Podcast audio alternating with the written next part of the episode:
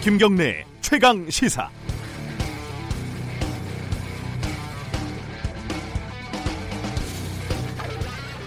엊그제 토요일 저녁에 서초동 어, 검찰청사 앞에서 열린 검찰 개혁 촉구 촛불 집회에 어, 정말 몇 명이 참여했는지를 두고 말이 많습니다.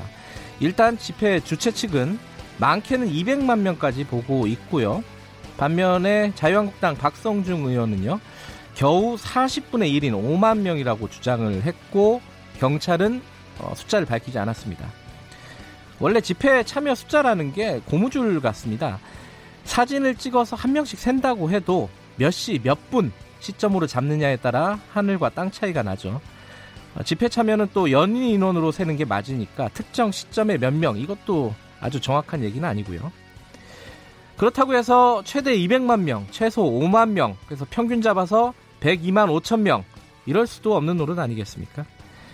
아, 그래서 이런 얘기는 좀 부질없는 겁니다. 핵심은 200만 명을 얘기하는 쪽도 5만 명을 얘기하는 쪽도 모두 놀랐다는 겁니다. 그러니까 말들이 많은 거죠. 사실 여론조사를 해보면 조국 장관에 반대하는 쪽이 조금 더 많이 나오지 않습니까? 해석을 해보면 조국 장관에 대한 찬성 반대와 상관없이 검찰의 행태에 불신을 가지고 있는 사람들이 꽤 많다는 것. 그것도 예상보다 꽤 많다는 것. 이게 핵심입니다. 어, 집회 숫자 싸움은 한두 번 해보는 게 아니죠. 결론 안 난다에 500원 걸겠습니다. 숫자보다 핵심에 집중해야 될 것 같습니다. 9월 30일 월요일 김경래 최강 시사 시작합니다. 김경래 최강 시사는 유튜브 라이브로도 함께하고 계십니다. 샵 9730으로 문자 보내주시면은 공유하겠습니다. 짧은 문자는 50원, 긴 문자는 100원 들어갑니다. 스마트폰 애플리케이션 콩 이용하시면 무료로 참여하실 수 있습니다. 월요일 주요 뉴스 브리핑부터 시작하겠습니다. 고발 뉴스 민동기 기자 나와 있습니다. 안녕하세요. 안녕하십니까. 촛불 집회 얘기부터 좀 정리해 보죠. 주말에 7차 촛불 집회가 진행이 아, 이게 됐습니다. 7차인가요, 벌써? 그렇습니다. 음. 1차는 지난 16일 날 시작이 됐고요. 예. 계속해서 이제 진행이 되다가 지난 주말에는 7차였는데 네. 원래 1차 집회 때는 주최 측 추산으로 500명부터 시작을 했거든요. 예. 근데 6차에 3만 5천 명, 그리고 7차에는 150만에서 200만 명이 모였다라고 주최 측이 이제 추산을 하고 있습니다. 네. 오늘 보수 언론은 200만 명이 과장이 됐고 실제로는 최대치가 10만에서 13만 정도에 불과하다 이런 점을 강조를 하고 있습니다. 네. 검찰개혁 사백, 사법 적폐청산 범국민 시민연대라는 곳에서 이제 이 촛불 집회를 주최를 했는데요. 네. 김태현 대표가 이런 얘기를 했습니다. 검찰 권력에 대한 문제의식은 이전부터 있었지만 조국 장관 부인을 기소하고 대규모로 압수수색을 벌이는 모습을 보면서 시민들 사이에서도 이 검찰의 칼날이 누구에게나 향할 수 있다는 위기의식이 생긴 것으로 보인다 이렇게 얘기를 했는데요. 네. 관련해서 오늘 조중동과 같은 보수 신문은 촛불 집회를 평가절하하는 그런 분위기고요. 경향 한겨레 등은 검찰 수사가 과도하다라는 인식이 많은 국민들 사이에 팽배해 있다는 뜻으로 봐야 할 것이다. 굉장히 상반된 평가를 내렸습니다. 네. 시민연대는 당분간 매주 토요일 이 검찰청 앞에서 집회를 이어나갈 예정입니다. 예전에도 그 박근혜 전 대통령 탄핵 관련된 이제 촛불 집회가 있을 때 네. 막 100만 명, 200만 명 계속 모였잖아요. 네.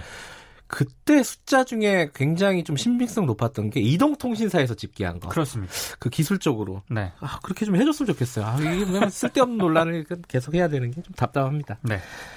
근데 검찰이 좀 이례적으로 그 촛불 집회가 끝나고 나서 입장을 밝혔습니다. 어제 이제 검찰총장의 입장을 공식적으로 발표를 했는데요. 예. 검찰 개혁을 위한 국민의 뜻과 국회의 결정을 검찰은 충분히 받들고 그 실현을 위해 최선을 다할 것이다. 라고 이제 입장을 내놓았습니다. 네. 어, 이 서초동 서울중앙지검 앞에서 열린 집회에 대해서 검찰 개혁을 위한 국민의 뜻, 국회의 결정을 존중하는 뜻을 거듭 밝혔는데요. 다만 조금 이상한 것은 조국 장관 수사에 대한 비판 네. 있지 않았습니까? 예. 여기에 대해서는 입장을 내놓지 않았습니다. 근데 음. 내부적으로는 네. 어, 조국 장관에 대한 수사를 검찰 개혁에 반대하는 것으로 이렇게 네. 예, 비판을 하고 있는 것에 대해서는 동의할 수 없다 이런 반응이 좀 많다고 합니다. 뭐 오늘 어쩔 수 없이 어, 각 코너에서 이런 질문과 대답들이 이어질 겁니다. 한번 잘 들어보시기 바라겠습니다. 여러 어, 분들의 의견을 좀 들어볼 예정이니까요. 어, 정경심 교수가 지난주 출석한다는 얘기도 있었는데 일단 미뤄졌고 이번 주 또 예상이 되고 그러네요. 소환 조사 일정을 지금 이 검찰과 조율 중이라고 하는데요. 네. 빠르면 이번 주 초반 검찰에 출석할 가능성이 있다고 합니다. 네. 이게 이유가 있는데요.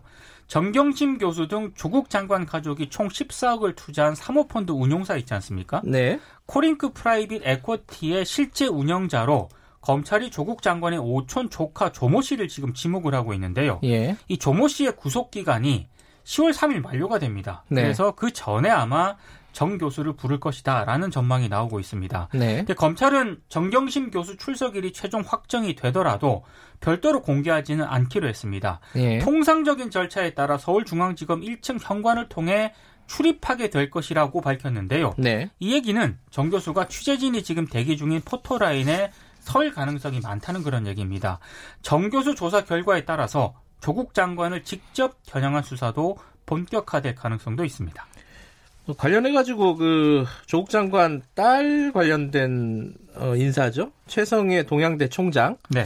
뭐 이 이력이 거짓이었다. 이게 좀 명확하게 드러난 부분이 있네요. 교육학 석박사 학력이 거짓이었다라는 점이 드러났는데요. 예. 단국대 수료 학력마저 거짓인 것으로 나타났습니다. 네. 이 최성해 총장은 동양대 이사이기도 한데요.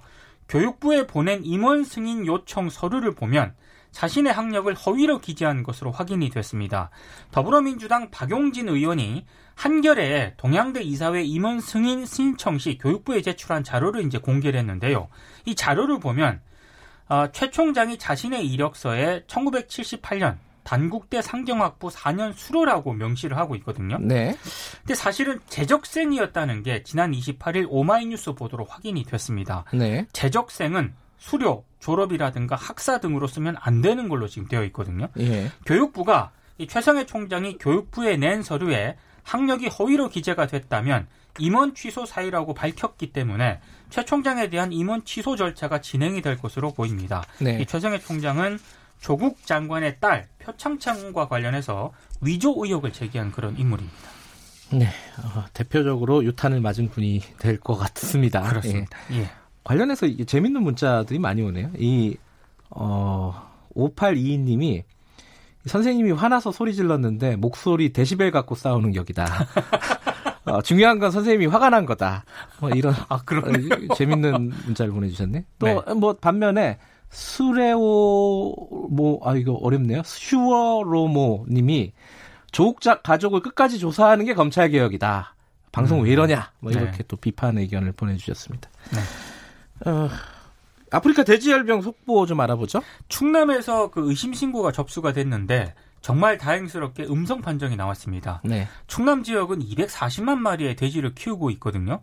아, 전국에서 돼지 사육 두수가 가장 많은 곳이기 때문에 굉장히 우려가 컸었는데 다행히 음성 판정이 나왔습니다.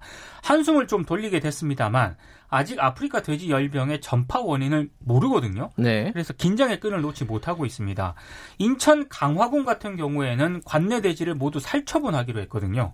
살처분과 농장 잔존물 처리가 완료가 될 때까지 농가 소득에 최선을 다해달라는 게 김현수 농식품부 장관의 주문입니다. 네. 그리고 이낙연 국무총리도 발병 원인을 다각적으로 검토할 것을 주문을 했는데요. 바다에서 아프리카 돼지 열병이 유입될 가능성도 있기 때문에 네. 모든 유입 가능성을 염두에 두고 대비하는 게 중요하다 이렇게 네. 강조를 했습니다. 어, 관련해가지고 3부에서 어, 북한에서 축산 공무원으로 일을 오랫동안 해오신 분을 좀 모시고 아. 관련 얘기 좀 나눠보겠습니다. 네. 일단은 다행입니다. 그죠? 충청도까지 퍼지지는 않아서. 네. 다음 소식은요?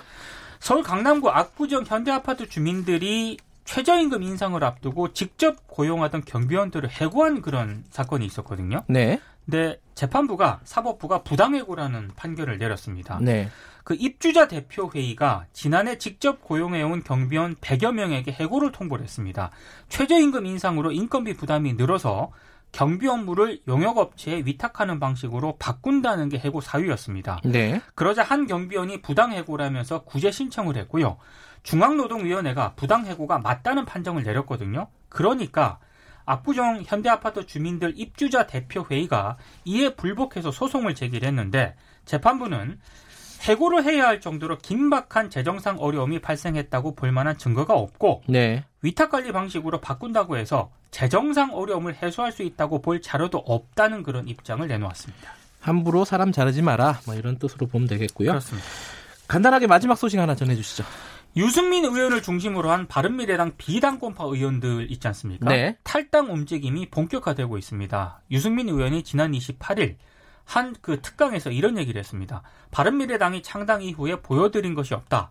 결심해서 행동에 나설 것이라는 그런 음. 입장을 밝혔는데요. 네. 뭐 탈당이라든가 창당을 직접 언급하지는 않았지만 바른미래당이 실패했다고 사실상 규정을 했기 때문에 다음 달 중순 뭐 집단 탕당을 감행할 수도 있다라는 그런 관측도 나오고 있습니다. 네. 뭐 관련된 얘기 조금 이따가 하태경 의원 연결하는데 과연 물- 물어보도록 하겠습니다. 네. 자, 고맙습니다. 고맙습니다. 고발뉴스 민동기 기자였고요. 김경래 최강 시사 듣고 계신 지금 시각은 7시 36분입니다.